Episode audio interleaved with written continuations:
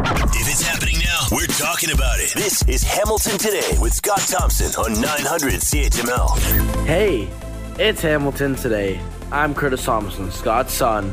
Major Tom McKay is on the board, while Will Erskine booking the guests. In the legendary CHML newsroom, Dave Woodard and Jennifer McQueen. Here's Scott Thompson. It is Hamilton today. I'm Scott Thompson, 900 CHML.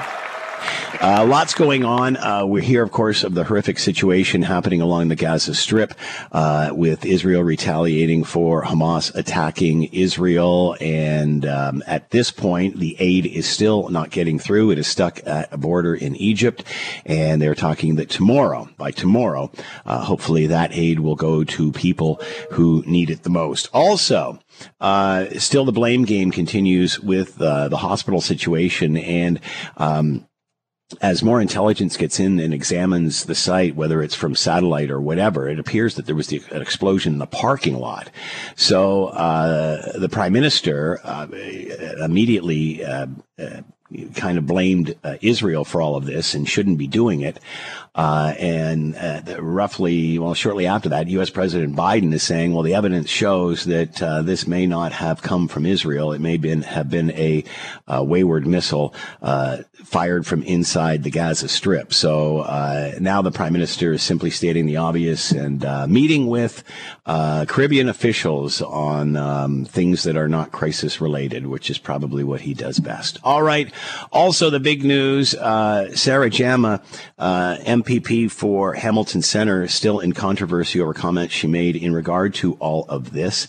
And I understand are still posted. Uh, NDP leader Marit Stiles. Uh, and by the way, we've tried to get hold of both of these individuals with no luck uh, getting them on the show. You want to talk about the green belt? They're there like that but right now they're not uh, they're not chatting, and um, and and it looks like Sarah Jama is threatening to sue Doug Ford over his comments. Uh, as both uh, conservatives and liberals uh, want an apology in the legislature and um, and remove the comment. And uh, so, yeah, MPP, NDP MPP Sarah Jama threatening to serve Premier Doug Ford. I don't know what threatening means with a libel lawsuit. I guess unless he, uh, well, I'll read it to you. Uh, Global has learned over public statements that depicted Jama as having a history of anti-Semitism, which Jama argues have harmed her reputation. Uh, Hamilton Center MPP Jama has been the center of the controversy at Queen's Park after statements she made during the Israeli Hamas Hamas conflict were slammed by members of the government who claimed they indicated support for the terrorist attack on October 7th. In her original statement, Jama said, We have seen the definition of apartheid in real time through the continued violation of human rights in Gaza through the use of white phosphorus chemicals uh, without uh, uh, the withholding of access to food, fuel, uh, and water, and destruction of the only exit from Gaza that isn't controlled by the state of Israel.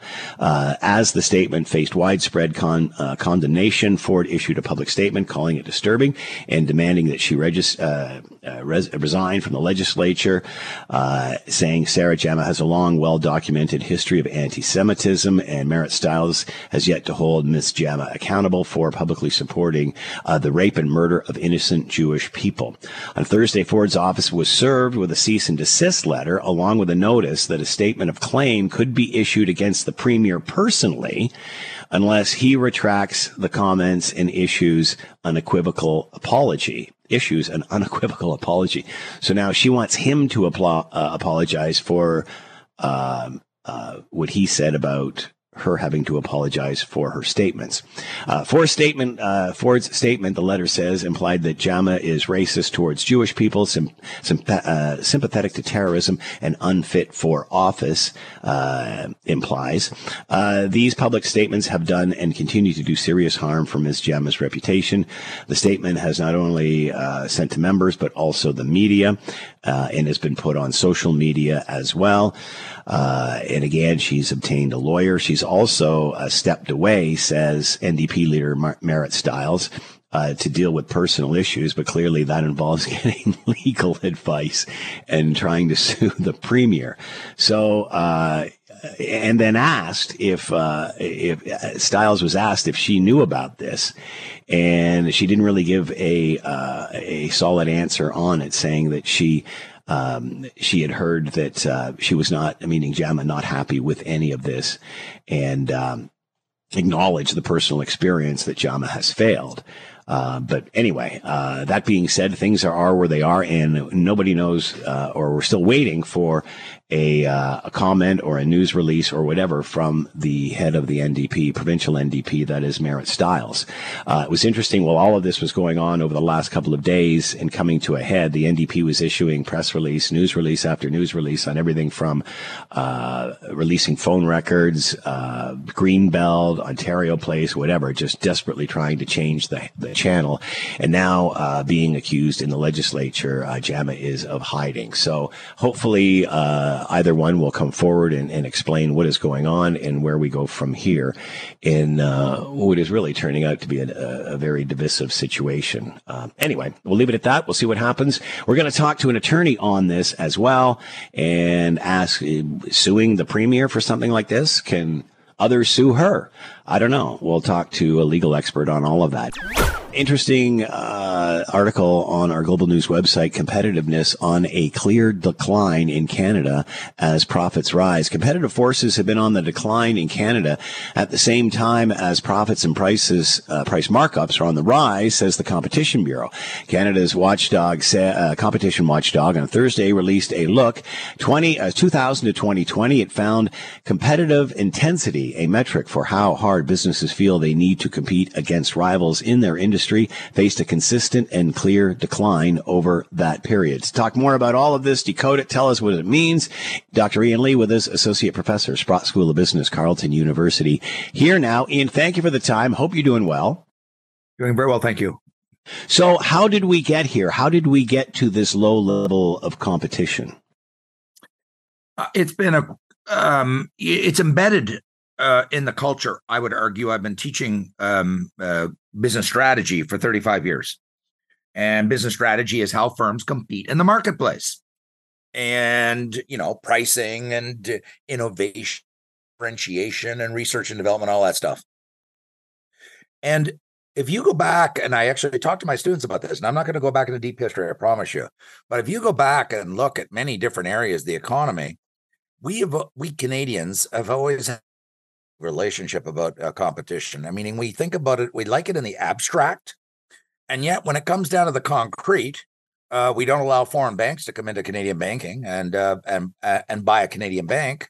We don't allow a foreign airline to come into Canada and fly across Canada picking up customers. No, we, we think that's terrible.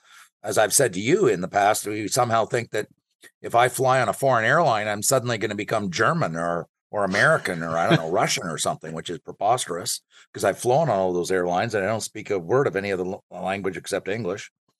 And we don't allow it in uh, telecom. You know, we don't allow any foreign uh, companies coming in. So uh, we've embedded um, restrictiveness um, to keep out foreigners, which reduces competition because we don't particularly like it, uh, certainly in some industries. And look at how ferocious was the attack against the free trade agreement back in 1993 when it was uh, 1987 88 when it was first introduced. So uh, my point is is that it, it, it this um, ambivalence towards competition has been around for a long time. But what's happened in the last 20 years in this report and i did read it okay? I read the whole report. It's not that long I mean, it was nothing in there that was radical or unusual. It's, I mean, a lot of this is the stuff I've been teaching for 35 years, and I'm not trying to say that they took it from me. All this is is basic intro to economics 101. You know, that you want competitive industry. If if you want prices to come down, you competition, not less competition. You want more firms competing, not less firms. And what's happened in the last 20 years is there's been a lot of mergers mergers and acquisitions. And what ha- has happened, and I'm a I'm a red meat, full red meat capitalist, by the way. So I'm not somebody who says, you know, let's nationalize companies and have the government running them, because that's just a catastrophic disaster whenever they've done it. But I also deeply believe, like Michael Porter, the strategy prof at Harvard, that you have to have competitive industries where the Competition Act is enforced aggressively to ensure the industry does not become too concentrated. That's the technical term for saying where there's only two or three firms in an industry because we've known for 300 years, Scott, 300 years, that an industry with only a small number of firms is far less competitive than an industry with dozens and dozens of firms. Because the when you have only a small number of firms, they don't have to hustle. They don't mm. have to compete. You know, they know that they'll lose a small percentage of their customers every year to one of the other two firms, and those two firms will e- lose an equal small number of customers to the other two firms. So there's a little game of musical chairs, and they all keep their market share just where it is, so they don't have to innovate. And the whole idea of innovation is, is that you try to innovate to create a competitive advantage, to try to create a better mousetrap, a better iPhone, a better car, so that people will go and buy your product instead of the competitor. Well, if there's only three, two or three competitors, you don't have to do that anymore. Hmm. And so what's happened in the last 20 years is our industries have become more and more concentrated, which means more and more there's fewer and fewer firms in every industry.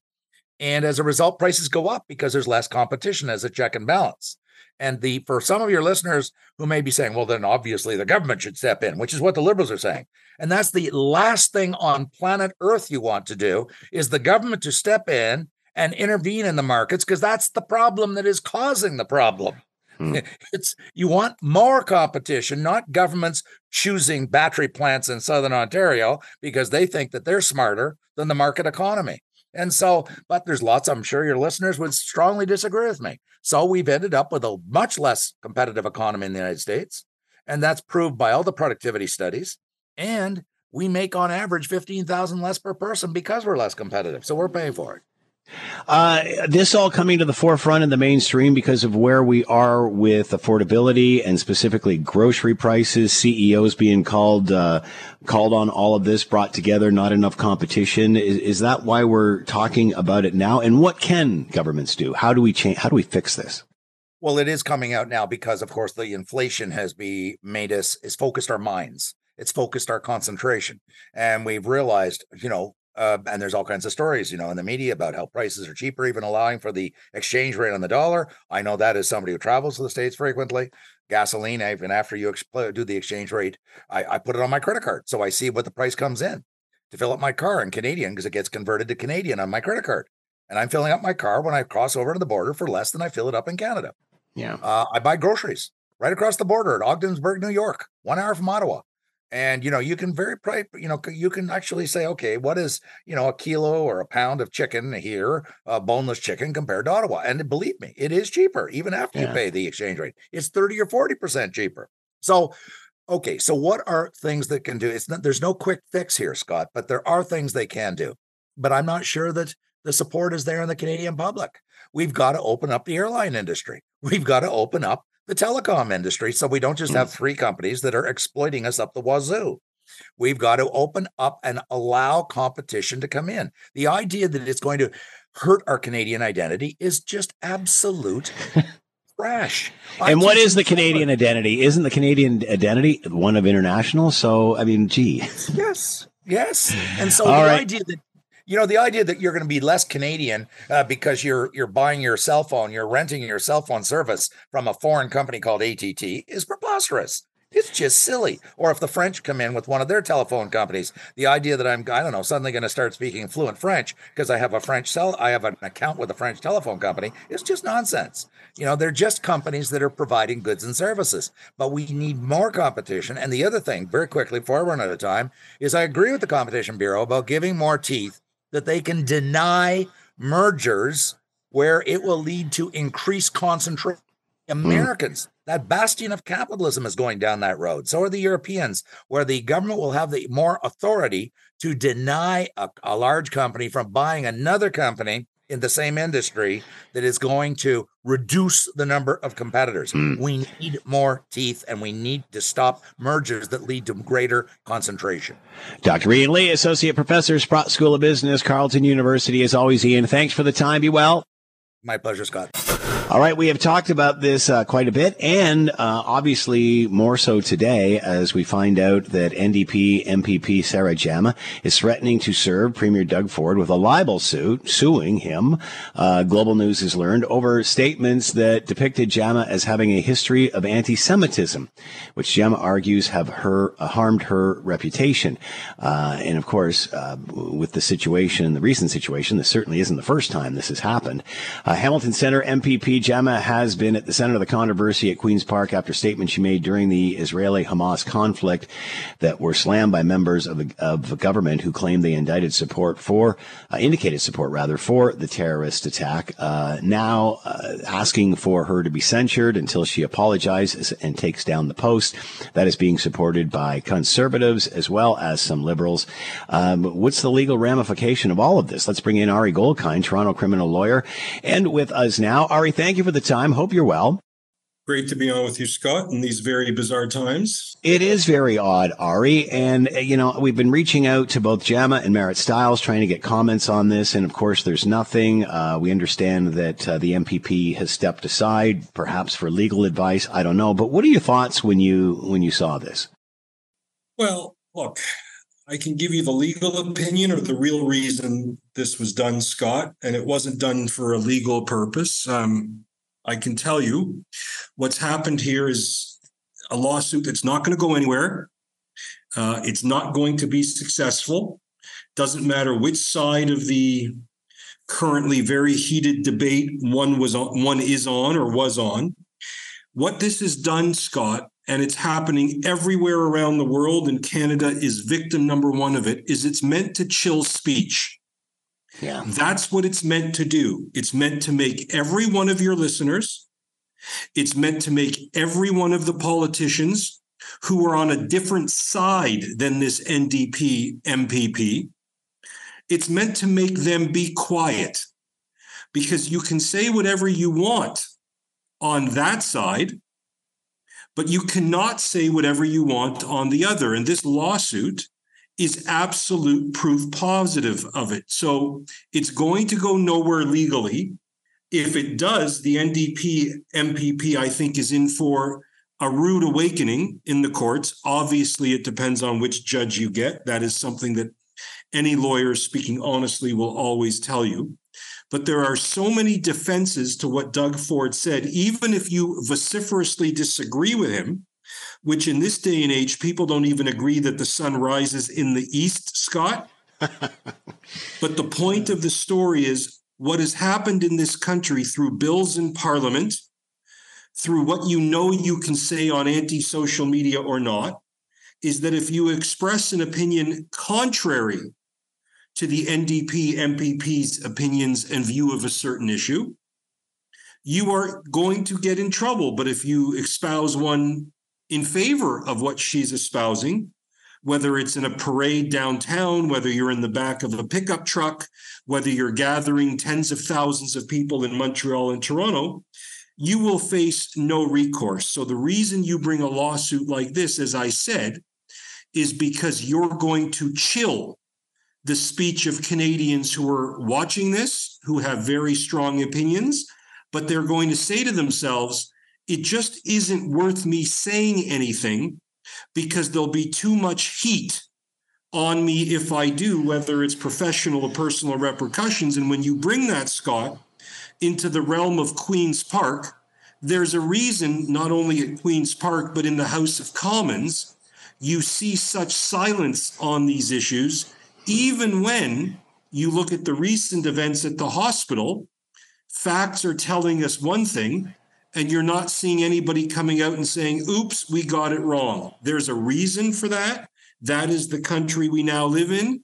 And the fact that this will chill speech, Scott, that is very, very concerning to me as a person believes that speech is the only way out of things. It's fascinating you say that, Ari, because since this issue has, uh, uh, since this all started, we've obviously every day tried to get guests on to talk about it. And there's some, especially in academia, that will not talk about it.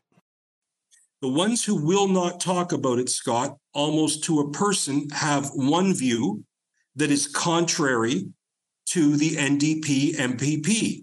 Hmm. And to her great credit, and I say this, we're on radio, people can't see my face. She's very open and honest, as is Marit Stiles, about defending her NDP MPP who has these views that we're talking about. Their answer is very simple. This is what my constituents want. Yeah. This is what my constituents believe in. This is why they voted for me. Now, to a great number of Canadians, but an increasingly dwindling number if you understand the demographics of which religions in this country are growing and which are dwindling, that's a very scary notion that Marit Stiles comes out and says, this is what our constituents want this NDP MPP to be saying.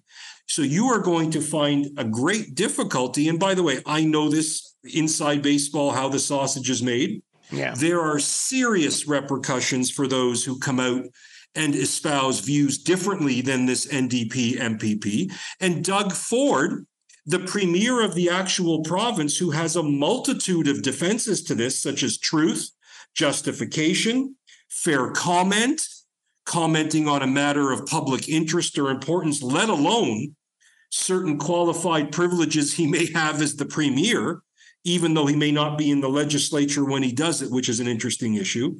This is a lawsuit that is not meant to end up in a courtroom. If it does, and a judge finds against the NDP MPP, this will go very badly. But it's really meant, Scott, to get your audience, who, if they're on one side of the fence, are concerned about something, or if they're an MPP or an MP, and they're concerned on one side of the fence of something that's happening, they know to shut up because it's just not worth running afoul of the new Canada. And that's what makes this pernicious, very scary. And to use a word that I think, Scott, is never understood anymore, it makes it very illiberal to live in a country where the price of speaking the truth as you believe it is just too high personally or professionally. It's very, very sad to see. Are you surprised the party leader has not come out and said something, especially initially when saying this does not re- represent the party? But it does represent the party, Scott. Let's call it what it is. well, this well clearly it does if she if she's letting it go on, right? Well, that's the point. This is the party. Yeah. This is baked into the cake. Look, there are dozens of MPs in the Liberal Party who have extraordinarily similar views to this NDP MPP. This is the direction of this country, Scott. Any of your listeners can just Google the demographics of this country. Now, that doesn't mean anything more than it means, but that is the NDP. If you are extremely anti Semitic, if you are extremely anti Israel, even more than the anti Semitic part, which is usually a get out of jail free card. Well, we don't really hate Jews, we just hate Israel that is literally going to get you elected in the NDP or in many parts of this country if you're a liberal. Mm. That's baked right into the cake. I think most honest, decent, even Stephen down the middle people realize that. That's what this lawsuit plays into. And again, I know people will say a slippery slope. The answer is wear better shoes. In this situation, that's not the case. And that's why you will see one side of this very heated argument that makes people hate each other and see each other as the enemy and as awful people. One side can speak very freely, very openly. They can gather, they can celebrate what's going on in another part of the world, they can call for more of it. There will be no arrests. There will be no charges. There will be no promotion of hatred. There will be no incitement to genocide. And the other side because they understand the tea leaves, Scott, are just staying quiet because it's just too dangerous to say something out loud. And for a country that seems to have a charter of rights that was started by our current prime minister's daddy, it seems to be antithetical to what this country and most of the Western world should be standing for. And that's why this is pernicious and sinister because it's making good people who are talking about this openly at their dinner table or with people they trust, it is making them not say their views publicly. And as I said, Scott, a moment ago, look at the quote from Marit Stiles. This is what the NDP MPP's constituents want and like, And that should scare a significant number of Canadians.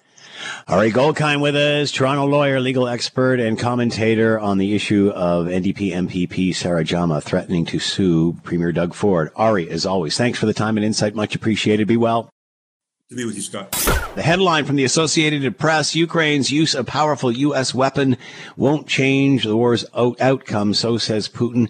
A Russian missile attack killed two civilians in an apartment building in southern Ukraine on Wednesday. Local authorities said Putin dismissed the importance of a new U.S. supplied weapon that Kyiv uses to uh, execute one of the most damaging attacks on the Kremlin's air assets since the start of the war. To talk more about all of this, Aurel Braun with us, professor international relations, senior member, Munk School of Global Affairs, University of Toronto. And here now, Aurel, thank you for the time. Hope you're well. Thank you. Before we get to this, how does the conflict and what is has happened happening uh, between Hamas and Israel? How does it affect what is going on in Ukraine? Russia wanted to have the front pages be distracted by anything else than what is happening in Ukraine. So, at the very least, this is a bonus for Russia, but it is more than an accidental bonus. Russia has protected Hamas. It tries to continue to protect Hamas at the United Nations, at the Security Council, by proposing resolutions which do not even mention the terrorist group. And of course, Russia has been very close to Iran, and Iran is the octopus. Uh, and the tentacles of octopus are Hamas and Hezbollah. And we know that uh, Russia and Iran have become ever closer. Iran has supplied vast numbers of killer drones uh, to Russia. And we also see North Korea increasingly supplying armaments to Russia. So there is this kind of interconnection in the, in the international system, and nothing is, in a sense, local. There was some chatter that some of uh, what happened in Israel was from North Korea. Is that valid? According to the Israelis, some of the armaments that they found on the terrorists committed these horrendous massacres were manufactured in North Korea. Hmm. Uh, some of these are available on uh, uh, these uh, armament markets, uh, but they may have been supplied by North Korea directly as well. North Korea is a rogue state, and uh, these armaments were also probably filtered through Iran, which has purchased armaments from North Korea. So, uh, is one tied to the other in the sense that uh, Putin saying to somebody, "Boy, this would be a good idea for that," because it would uh, for, uh, for this attack, and then therefore it would be a distraction, or is it much more subtle than that? Probably it was much more subtle uh, than that. Uh, they may be beneficiaries of a decision that was made by Hamas and perhaps by Iran, but they certainly are benefiting from it and welcoming it because you notice uh, that much of the media has just about forgotten about what is happening in Ukraine. Uh, mm. The focus is on on uh, Hamas and and Israel, which is not entirely surprising. But Russia wanted that uh, that uh, change, and so this is why they're going through the motions of. Yes, we are uh, very sad about the people who are dying in the Middle East and so on and so on and yes, Russia wants to fight terrorism, but at the same time, it's uh, uh, protecting Hamas at the Security Council. So the level of hypocrisy of the Putin regime uh, is phenomenal. Uh, not much time left, about a minute or so here, Aurel. The weaponry that is coming in to aid Ukraine, is it making an impact? Is it having an impact? Is it, is it pushing back Russia? It is, and it's a very potent weapon. The attack ATACMS, they're longer range. They can hit targets in Crimea and behind Russian lines. The question is uh, how many of these ATACMS are the Ukrainian, Ukrainians are getting? How many more will be sent over? Are they going to get uh, more of the 155 millimeter uh, artillery shells that they desperately need? And uh, uh, it's, it's a question of the West really pulling their act together and mobilizing the capacity to produce a lot of sophisticated armaments and get them to Ukraine, which they have not done as in a sufficiently timely, timely fashion so far. Aurel Braun with us, professor, uh, international relations, senior member of the Munk School of Global Affairs, University of Toronto. Aurel, as always, thank you so much for the time. Be well. Thank you. If Scott Thompson isn't satisfied with an answer, He'll delve into the issue until he is. you're listening to Hamilton Today with Scott Thompson. On Hamilton's News Today's Talk. 900 CHML. A 15 foot statue that has made its home on the front lawn of St. Ca- in St. Catharines, Ontario City Hall for more than a century will soon be gone after councillors voted in favor of taking it down. A private Alex, uh, Alexander Watson statue is set to be displaced following a 12 to 1 vote supporting the removal from uh, uh, from the grounds. Uh, the mayor saying characterized the figure as something that causes pain to members of the community.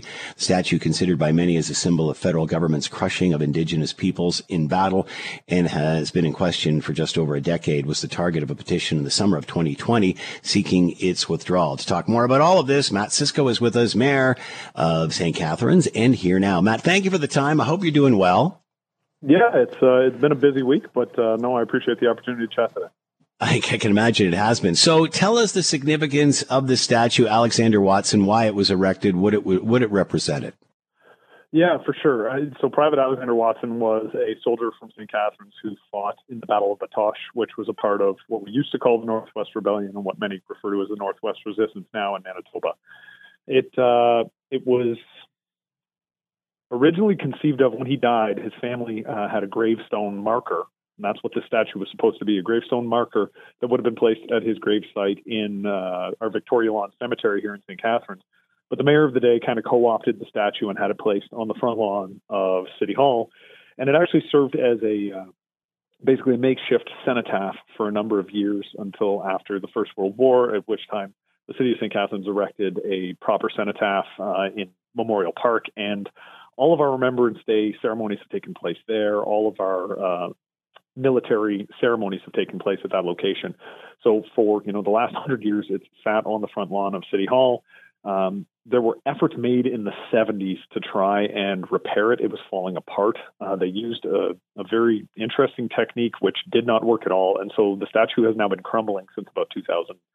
Uh, 2009 is when the first report came forward saying, listen, this is falling apart. And council has refused steadily to do anything about it. And so in 2020, when the petition came forward, it said, listen, our views of this battle are very different now from what they were back in the 1880s. Uh, people were requesting that the statue came down. Council was faced with a decision. We can either keep the statue up and fix it, or we can remove it. And a lot of us said, like, it should be brought back to the cemetery where it was originally intended as a gravestone marker.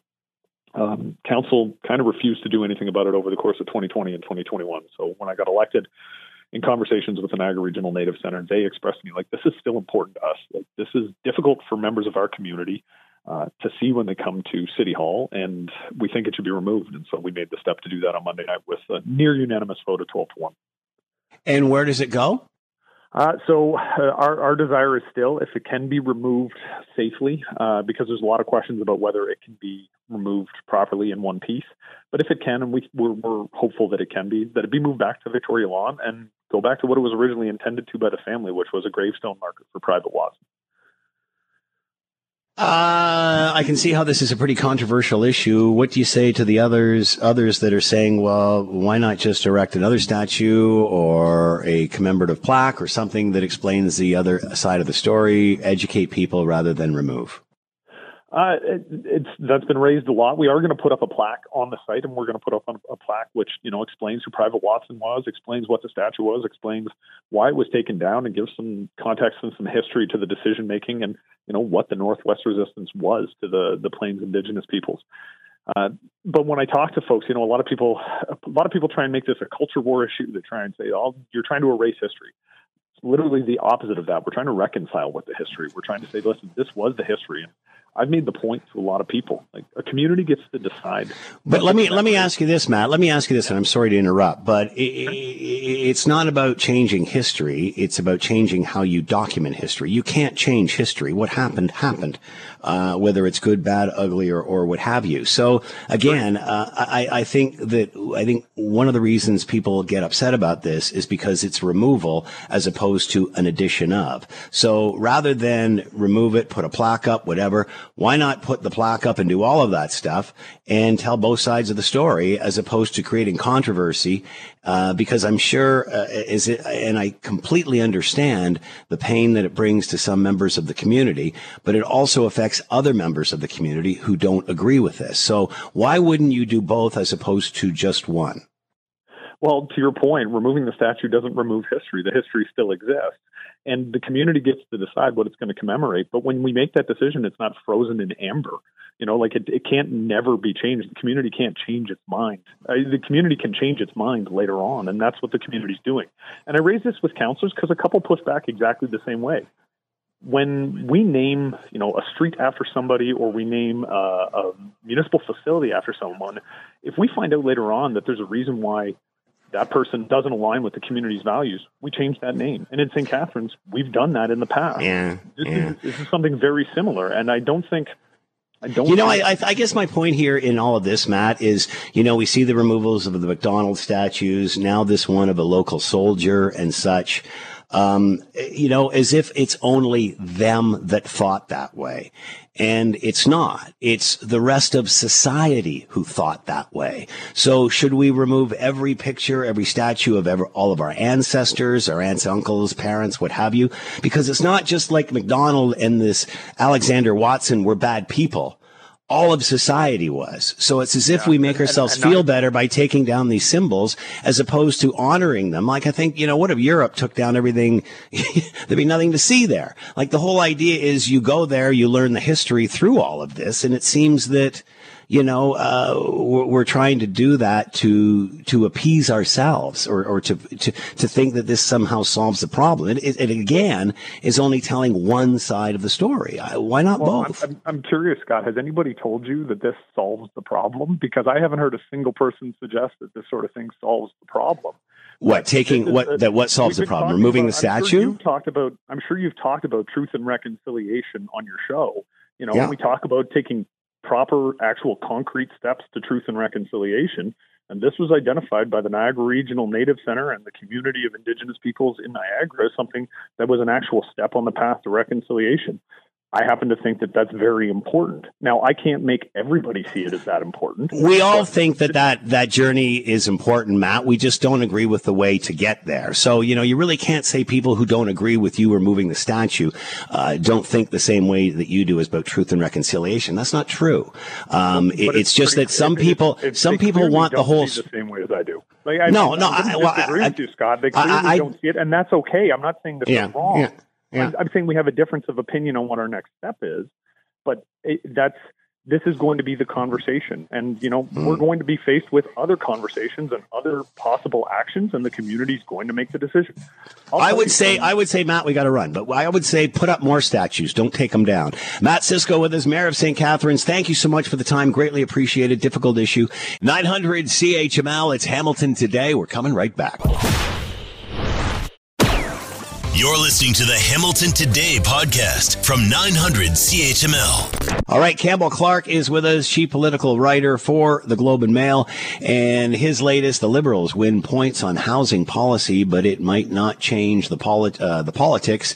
And I'm going to whip and just read you the last uh, paragraph, and you should honestly go on the Globe and Mail website and read this entire article. But I'm just giving you the last uh, uh the last paragraph. So now the Liberals have regained their footing in in the fight over who can address the housing crisis, but it is still a government eight years into power hoping to win a political argument over who has the best solutions for years in the future.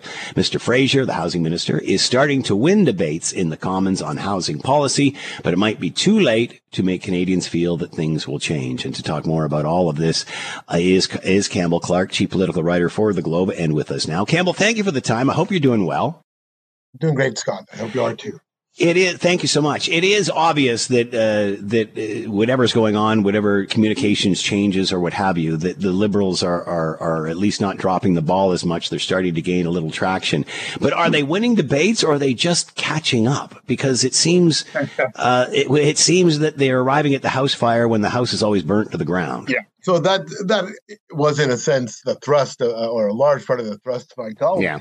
Because you know it seemed for so long like they didn't see the water boiling that they were sitting in. You know, uh, the housing debate was the housing crisis was obvious. To a lot of people are getting hammered on it politically for a long time, and they just kept to seem to keep saying, you know, we've already done a lot about housing, and, and and things are okay, or somebody else should be responsible.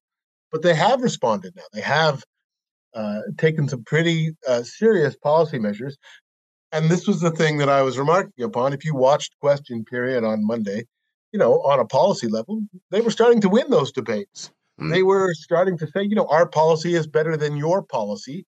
And at least uh, in terms of whose policy is bigger and bolder, you know, that's a reasonable claim now. But it still hasn't changed the situation for the average Canadian, and it won't for a long time. That's uh, a lot of this was regurgitated uh, uh, from promises that were made back in 2015. Um, will people believe them in the sense, well, it wasn't a priority for you for the last eight years. Why is it a priority for you now? Because obviously you're in the basement in the polls, and that's why all of a sudden things are changing. Yeah, that's that is a really good question. Will people believe them? And in fact, it's probably the essential question. Now, so you were talking in particular about their policy, their pr- promise in 2015, which, which was to eliminate the GST on purpose-built rental housing. In other words, rental units wouldn't have the uh, GST charge, and so when you eliminate it, there's a big incentive for companies to uh, developers to build more rental units, more housing. And in fact, now that they've done that, there are developers saying they plan to build more rental units. So you know, it does seem to be having a stimulative effect. But as you point out, this was something they promised to do and didn't because they thought it was too expensive eight years ago. They claimed there were better ways they felt eight years ago, and now they're doing it. There is a you can say, look, this is going to have an impact. It's going to change the housing situation. It's just going to take time. Hmm. The question is, do people care about what they them come, you know, will they regain their credibility by saying we do have a good solution for the future when people are feeling the pinch of a housing crisis now? I mean, and that pinch is pretty severe right now, isn't it?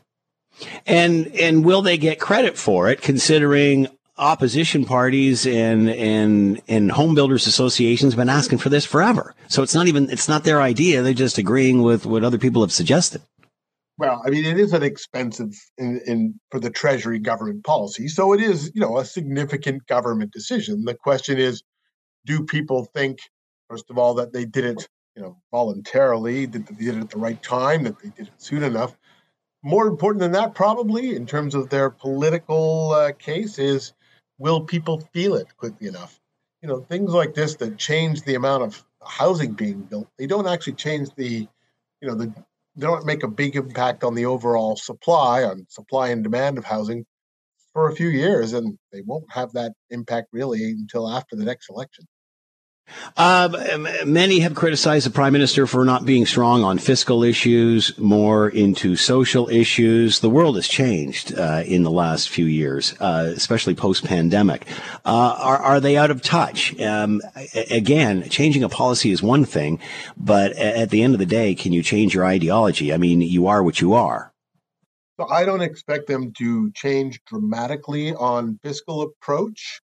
Um, I think it's pretty uh, fair argument that they are not. Uh, it's not pretty fair. It's a fair argument that they are not, not tight controllers of expenditure. That they are heavy spenders. You could argue that in the pandemic, when they when the real big deficit spending occurred, that they were doing the sort of spending that the public was actually asking for. But certainly outside of those times, they spend heavily that's what they were elected to do in some ways have been reelected to do. They that's you know not something that they hide that they are a big government party now. I think things may have changed to a certain extent. I think uh, in terms of canadians priorities i think one of the things that's going to have an impact is interest rates change you know deficit figures. They make uh, projections of debt look more dangerous in the future there are people that want them to show that at least they've got a sharper pencil than they have had in the past. I think overall, though, their big problem isn't so much are they spending too much, so much as is the impact of inflation on Canadians something that they can really change or are really changing. People don't care about deficits as an abstract uh, concept. What they're caring about now is their own pocketbook you know, more than anything else. And So you were mentioning that has the real issue impact on them. If the party's getting more traction, does that show that it's time for a new leader? Because clearly he is not. Uh, and there's other people that are starting to shine within the party. You were talking about the housing minister and such, um, yeah. or we were talking about the housing minister. Uh, it, does this, does this, uh, I guess, shine a light on the fact that the party uh, has is trying to get its act together, but they need new leadership in order to to take this over the top? Well, you know, the party is trying to you know, fix the course that they were on and regain some of the popularity that they've lost. Their policy measures are sort of bringing them back there, but I'm not sure that they're really on track. Obviously, the polls, they've gone down quite a bit. I think the problem they have in changing leaders this late stage in the government when they've already lost in the polls is partly that there isn't anybody inside that government who isn't closely tied, or whose hmm. potential contender who isn't closely tied to the Justin Trudeau liberal agenda. And when they run for the leadership, I don't know that they could be a different prospect as leader of the Liberal Party, have people see them as different from the Trudeau Liberals. And hmm. if you're going to have somebody run at the head of the Trudeau Liberals, it maybe there's no one better to be a Trudeau to be a Trudeau liberal than Justin Trudeau. That's a good point. Campbell Clark with us, chief political writer for the Globe and Mail. You can find his latest there. Campbell, as always, thank you for the time. Be well. Thank you. You too. I can give you the legal opinion or the real reason this was done, Scott, and it wasn't done for a legal purpose. Um, I can tell you what's happened here is a lawsuit that's not going to go anywhere. Uh, it's not going to be successful. Doesn't matter which side of the currently very heated debate one was on, one is on or was on. All right, that is lawyer Ari Goldkind, who was commenting earlier on on the show, in the show, in regard to uh, NDP MPP Sarah Jama uh, now threatening to sue Premier Doug Ford for libel over his comments uh, in regard to a post that Sarah Jama had put up uh, that many viewed as anti-Semitic. Of course, uh, the Ontario government asking for uh, the MP MPP Sarah Jama to be censured. Uh, that is getting support from conservatives and some liberals as well in the legislature, and that process is going through now, uh, which basically means that uh, she can attend uh, the ledge but not be able to vote or speak or such. Uh, the fallout of all of this and doubling down as opposed to just moving forward. Peter Graefe with us, professor of political science, McMaster University, and here now. Peter, thank you for the time. I hope you're well. I am, thanks. Hope you're well too. Peter, are you surprised this has gone as far as it has? Uh, yeah, I guess a bit. Uh, you know, ultimately, uh, you would have expected the NDP to just try and quiet this up, uh, so that they could go back to making the issue that of the green belt. Uh, so this, you know, latest lawsuit is uh, kind of a continuation of the diversion, if you like, of, of debates at Queens Park this week. Uh, you know, so in that bit, uh, I am a bit surprised. On the other hand, I'm not surprised to see the government uh, continuing to beat on this drum. We saw it during the by the by election earlier this year. Clearly, they feel that this is an effective tactic to kind of change the dynamic at Queens Park. Uh, the government's certainly not the only ones to speak up about this. Are you surprised that um, the leader of the NDP, Marit Stiles, has, I guess, agreed to keep her on after saying initially this doesn't represent the views of the party? Uh, and I'm not sure that uh, she was asked, I believe, if she was aware that MPP uh, Jama was going to do this, and she didn't come out with a straight answer. So I'm not sure that she knew that uh, the MPP was going to take this direction. Should we be hearing from the leader. Yeah, well, I mean, I suspect uh, you're right. It sounds like uh, Marit Stiles was uh, a bit surprised by this, you know, which is likely not going to improve the relationship between uh, Sarah Jama and uh, the NDP leader uh, when all is said and done. I think largely because it continues to draw out this question.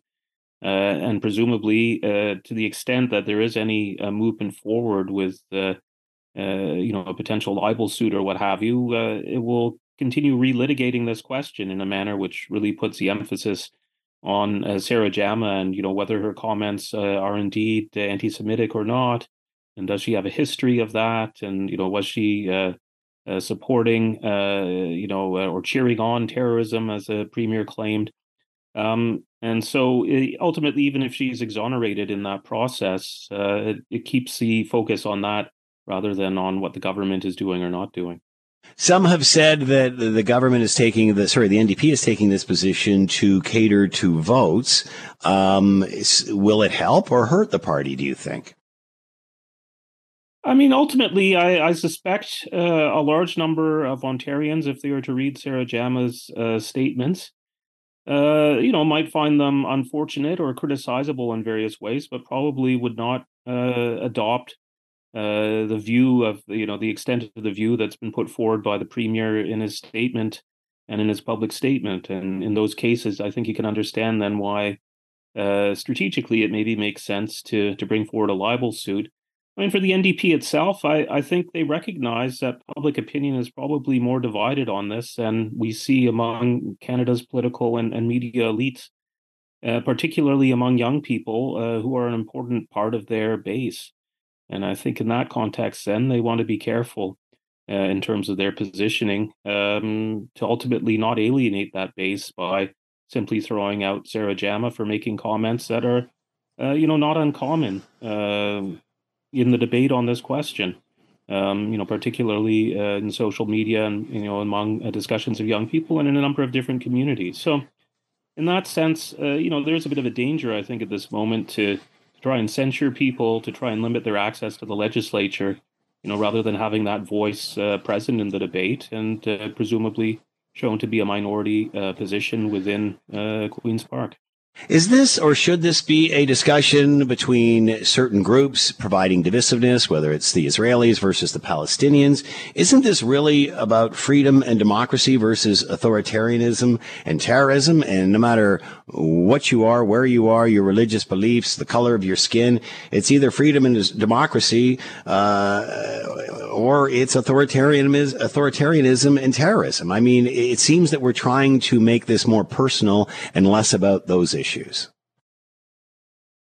Well, I mean, I presume that within, uh, you know, our legislature, where we'd presume to have the the freedom of speech and debate, you know, that's precisely the debate that could be had.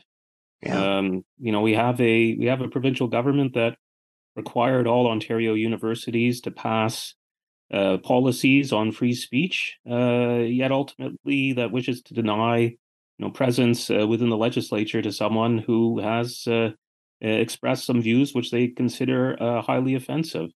You know, and so in that context, yeah, I don't think we really end up with that debate uh, uh, when it is that personalized, and you know, rather than trying to to make the case that we should see it in that way, we instead make it really about the the prosecution of a single individual.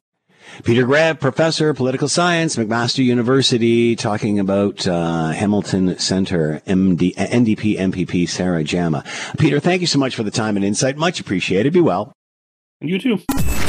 When there's an issue, Scott is all in on getting to the heart of it. This is Hamilton Today with Scott Thompson on Hamilton's News Today's Talk 900 CHML.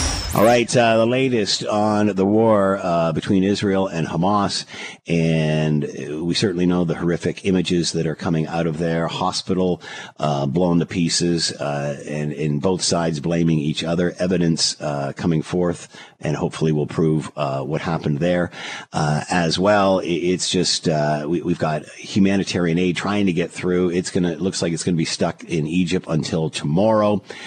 so it's it's just a, a, a terrible situation situation, and many thinking it could get into some sort of regional conflict. Let's bring in Dr. Arne Kislenko, Margaret Macmillan, Trinity One International Relations Program, Trinity College, University of Toronto, and Department of History at Toronto Metropolitan University, and here now. Arne, thank you for the time. I hope you're doing well. I'm doing well. Thank you. Aren't it sad to see how not only this is happening, but how it's dividing cities uh, across Canada as we have uh, rallies on both sides of this uh, debate? Uh, it's become quite divisive, or it's certainly trying to on the extremes. Is this really about Israelis versus Palestinians? Shouldn't this be about freedom and democracy versus authoritarianism and terrorism? Uh, in either you're you're on the side of democracy or you're not. Yeah, I mean, for some people, that is precisely the response. But let's be honest about it. This is also deeply rooted in, in yeah. history. It's deeply cultural. Uh, and it is for many people also a religious uh, uh, issue. So it's hard to disconnect, particularly when some people uh, aren't able to see the proverbial other side or they don't care to. We, we do have ideological positions very deeply rooted on, on both sides of this. Um, so, no, as a historian, I always say, you know, it, it is ultimately about, about history, a very contested and very uh, hostile history. What do Palestinians need to do to separate themselves for, from Hamas? Do they want to? Excellent question. And, and I mean, to date, meaning in decades, that has uh, certainly been a resounding no, very unfortunately. And, and for many Palestinians, it's because they can't. They, they have nowhere to go, uh, particularly in Gaza. It is, of course, a very small area, it is heavily contained. Um, and you know the the freedom of mobility that so many of us in the West enjoy uh, is not evident to them.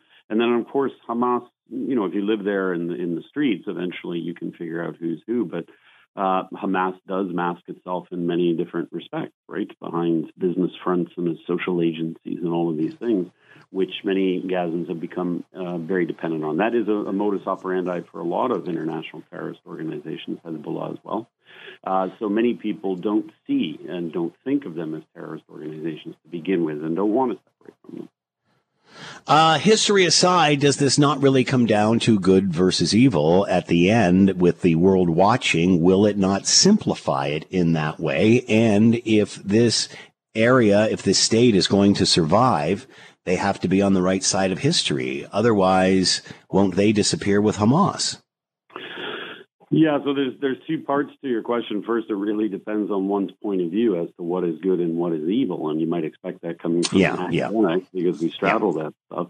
Uh, certainly, I think there's a, an awful lot of evil here in a lot of different ways, um, and the good has not prevailed. Uh, so I'm always delighted to see people that on both sides that talk about peaceful resolution and about the need for diplomacy. The reality is is that uh, right now Hamas is um, being annihilated. Uh, it is likely to face a, an extreme annihilation if the Israelis invade uh, the strip itself.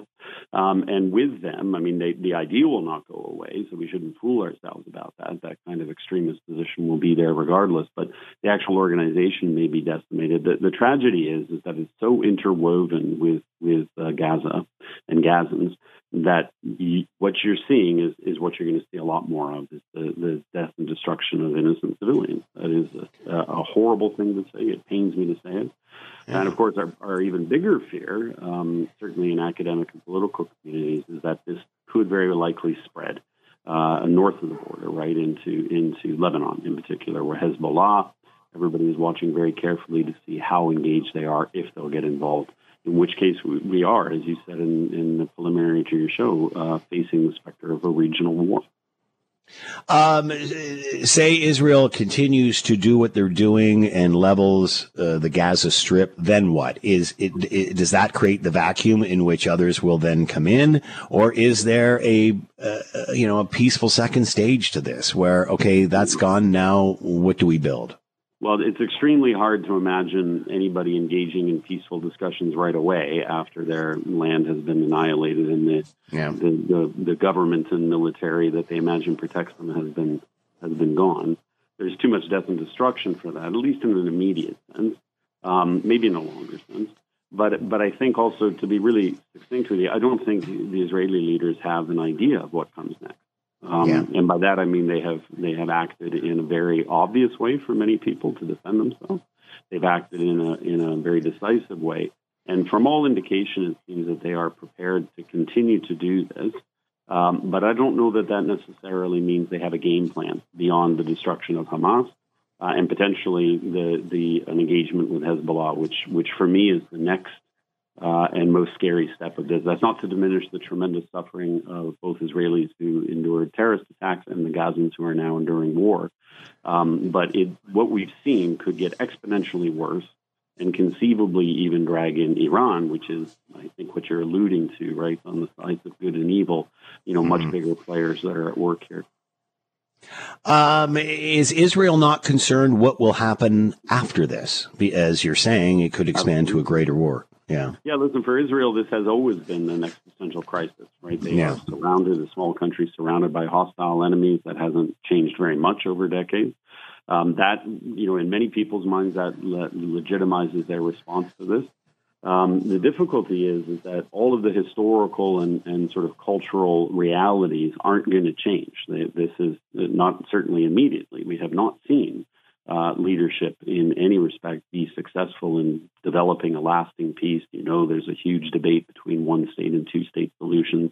Mm-hmm. The ideological extremity of some Israelis, um, as as well as an awful lot of uh, Palestinian and Arab organizations, um, doesn't favor the idea that we're we're looking at a peace anytime anytime soon, and particularly not in in this situation when I personally and I think a lot of other people suspect there are larger powers that at work here behind the scenes, and that, that points to it around.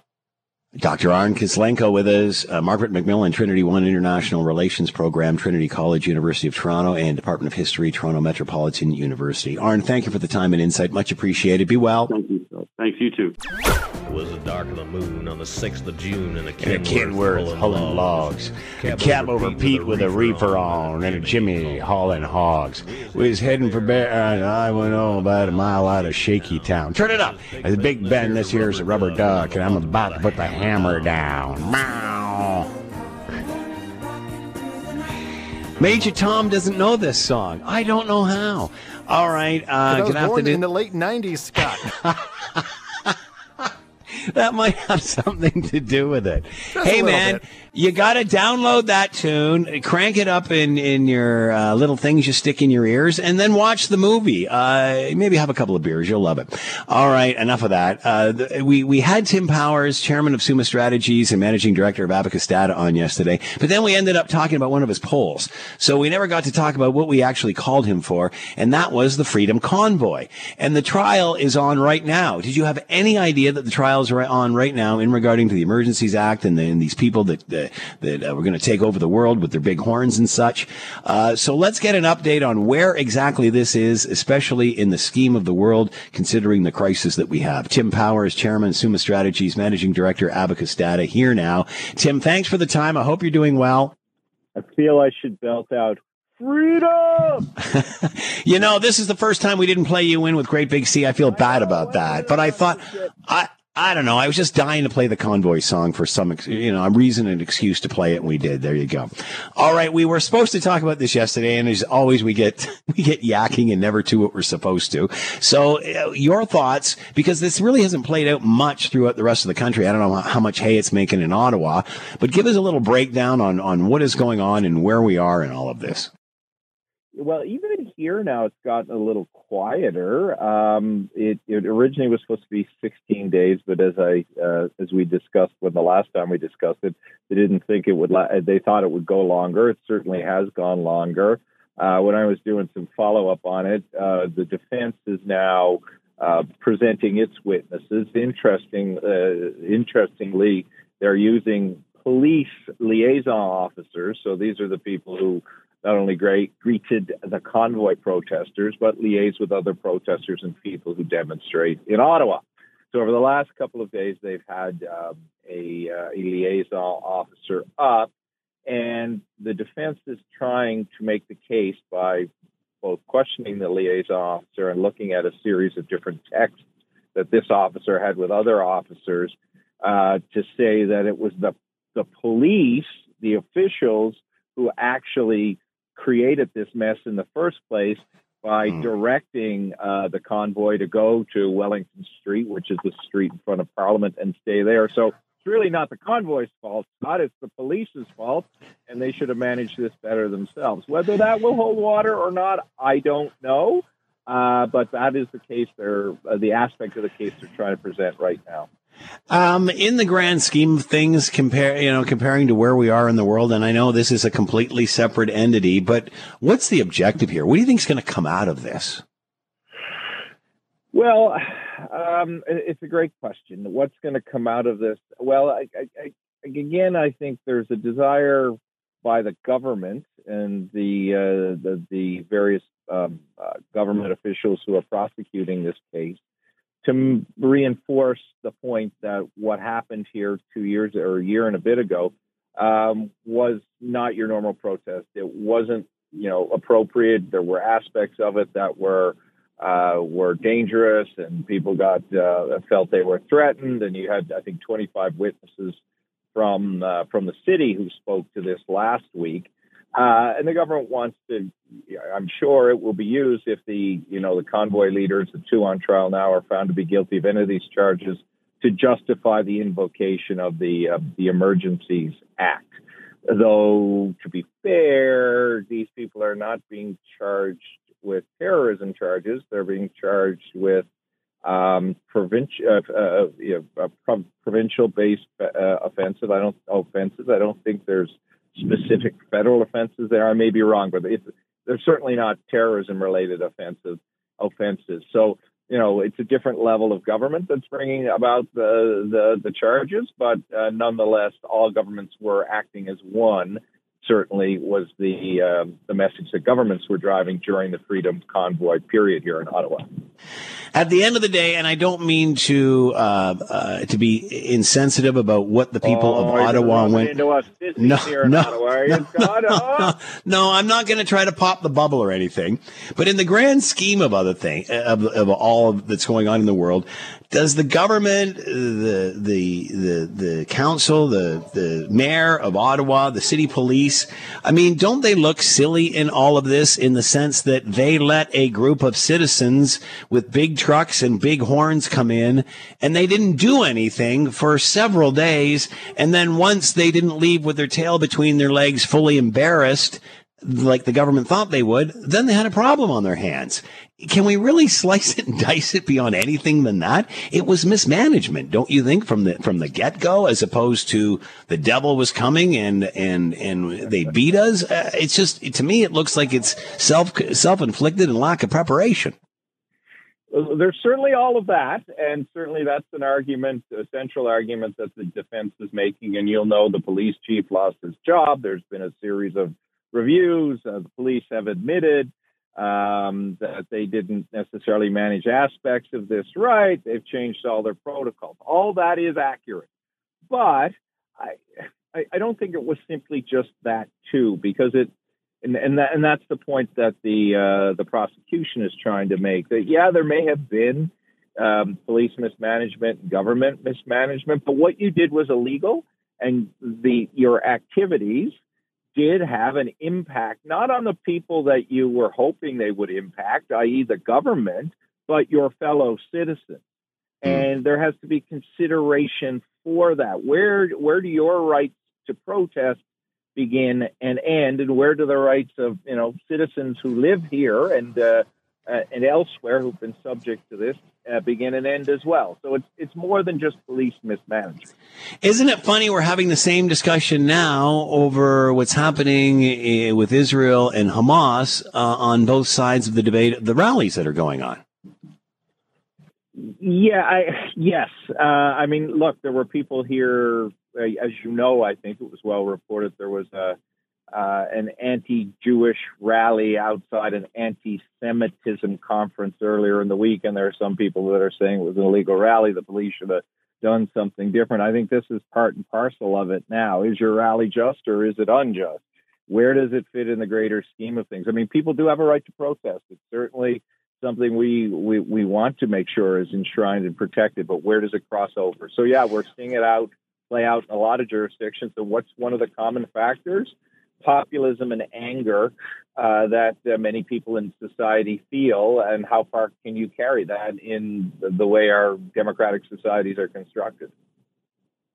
Will this have any impact on government? And will we at least get like a list of recommendations or something we should do or not do in all of this? I mean, do we learn anything separately here? From this, yeah, separately, there, remember there are yeah, yeah. There's a commission, yeah, yeah. Yeah, there are a couple of reviews of this. So, yeah, there will be more recommendations than you and I could ever uh, talk about or Great Big Sea could sing about, but there will be recommendations. Uh, I, I, I think a lot of people here felt um, like something had been done when the the the police chief, and you'll remember his testimony at one of the hearings when he left. Uh, I, I think a lot, whether fair or unfair, blame was placed at his foot uh, at Yeah. his feet, and, Yeah. and you certainly don't hear about that much anymore. All right, Tim Powers with us, Chairman, Summa Strategies, Managing Director, Abacus Data, and spends lots of time in Ottawa giving us an update on what is happening with the Freedom Convoy trial. Tim, as always, we got it in. Thanks so much for the time. Be well. You take care, buddy. Bye. Thanks for listening to the Hamilton Today podcast. You can listen to the show live weekday afternoons from 3 to 6 on 900 CHML and online at 900CHML.com. That's it for us. Thanks for listening. As always, we leave it to you, the tax-paying customer, to have the last word. Oh, this last word's coming from Becky Thompson, no relation. With all that is happening in the world, it's time to remember everything we have in common rather than our differences. It's time to unite Canada, not divide.